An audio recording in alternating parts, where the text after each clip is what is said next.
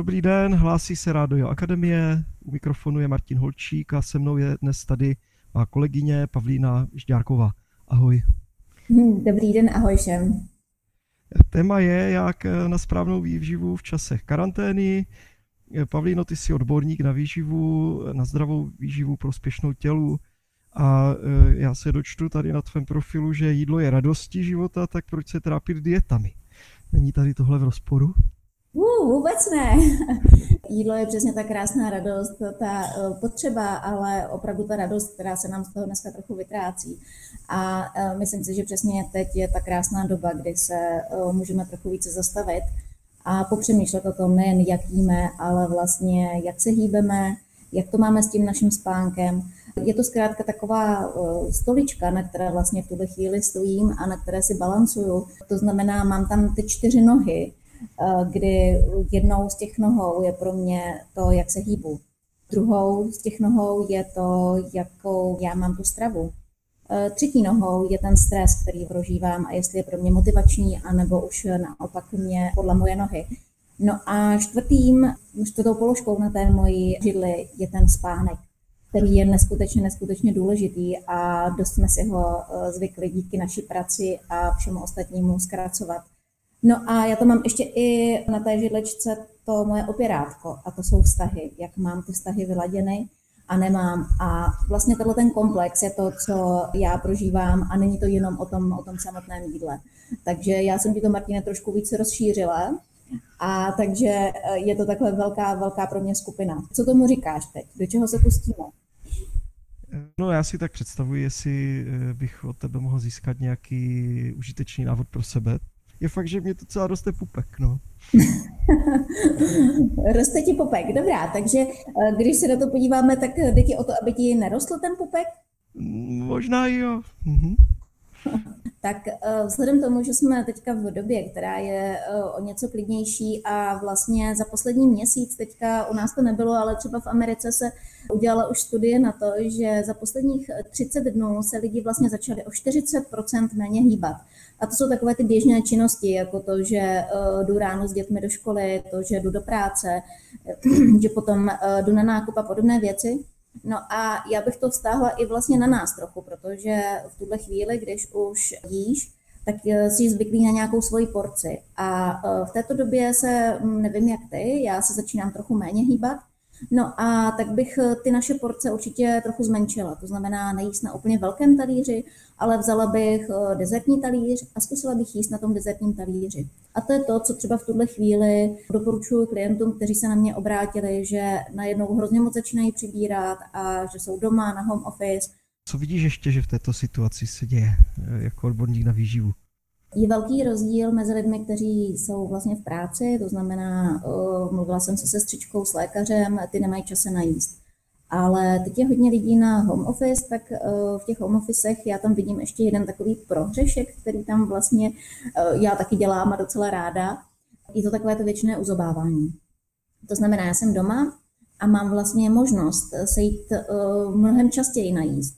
Děti chtějí svačinku, tak já se s nimi taky něco dám. A dnes už jsem se naučila to, že eh, než to vlastně dám do té pusy, tak se na to podívám a říkám si, proč vlastně do té pusy chceš? Je to jenom to, že tě teďka vidím, a nebo opravdu je to nějaká moje potřeba, že potřebuji se najíst? Co dál dělat? Z menší porce? Já prostě mám na to jídlo chuť. Eh, máš na to jídlo chuť a teď je to zase ranní chuť, anebo je to večerní chuť? Jaký je rozdíl mezi ranní a večerní chutí, když se mi na to ptáš? Eh, ranní chutě eh, velice často bývají právě proto, že už máme eh, opravdu hlad, takže, takže tam už to je spojeno více s hladem a večer to už jsou spíše ty chutě, které jsou spíše emocionální, to znamená, je tam už po nějakém dnu nějaká ta emoce souvisí s tím, jak jsem, jaký jsem ten den měla a podle toho vlastně mám buď chuť na sladké nebo na slané. A kdy mám chuť na sladké a kdy mám chuť na slané? Jak to funguje obecně?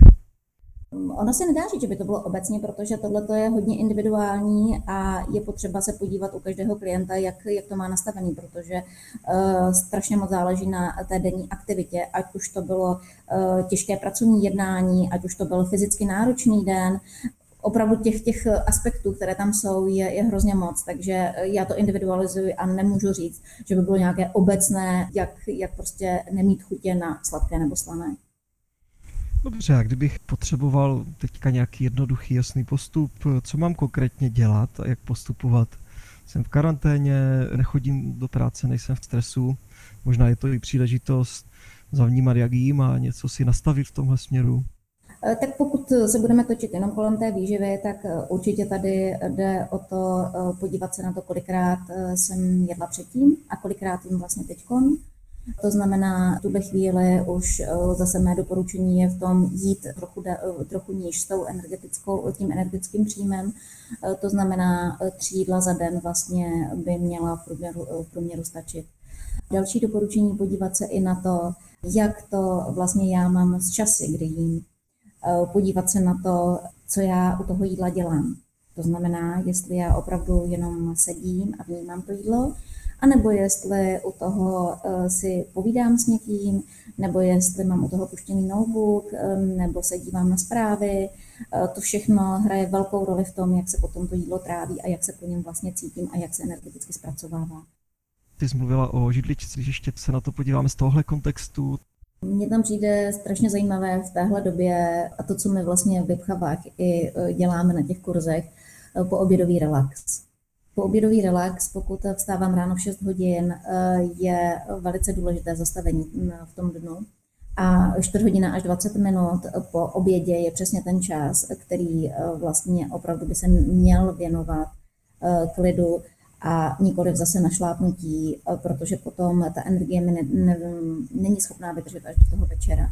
Takže když to aspoň trochu jde, podařilo se mi nastavit eh, v jedné firmě eh, s manažerem to, že asistence říká, já odlétám, a opravdu 20 minut je ten čas, kdy není rušen vůbec nikým a žádný telefon není tak důležitý, aby nemohl těch 20 minut počkat. Takže těch 20 minut je opravdu ten relax a potom vlastně se vydrží s tou energií do 6 do 7 do večera úplně v pohodě v tom pracovním, v té velké pracovní zátěži. Kolik bys doporučovala hodin spánku, kdy jít večer spát, jak, jaké s tímhle jsou zkušenosti? Aha, to je celá velká spánková hygiena, no. to, je, to je tak na tři hodiny povídání, ale když to vezmu ve zkratce, Zkuste si, jestli vám stačí jakoby 6 hodin, anebo jestli potřebujete 8, protože ty potřeby jsou hodně individuální. Naučili jsme se ten spánek hodně zkracovat právě na úkor práce. A e, třeba mně stačí 7 hodin. Já jsem s tím úplně v pohodě. A e, zjistila jsem, že i ráno, když nemusím stávat na budík, což si teď zažívám, to je bomba. Takže no, pozorujte se, jestli vám stačí těch 6 hodin a jestli je pro vás důležitější jít spát třeba v 10 večer, anebo až o půlnoci. E, zase takové to klasické pravidlo je, že člověk by měl jít spát před půlnocí, takže ideál kolem 11. a do 3 hodin určitě spát velice pevně, protože tam dochází k důležitým věcem, co se týká regenerace našeho organismu takže od 11 večer do 3 hodin do rána určitě spát. No a pak, jestli si to posunu na jednu, na druhou stranu, už je na každém z nás, jak to vlastně potřebuje. Co ještě je možné udělat dalšího, aby mi bylo dobře? Ano, tak pro mě určitě strašně důležité je to hýbání se, jakékoliv hýbání se. A přes den, jak jsem o tom mluvila i na začátku, přes den je důležité si dát e, několik menších činností a zase teď e, některé studie to ukazují, e, že dát si několik malých pohybů v průběhu dne je důležitější, než jednou za týden se urvat a dojet si autem do fitka a potom jet autem zpátky.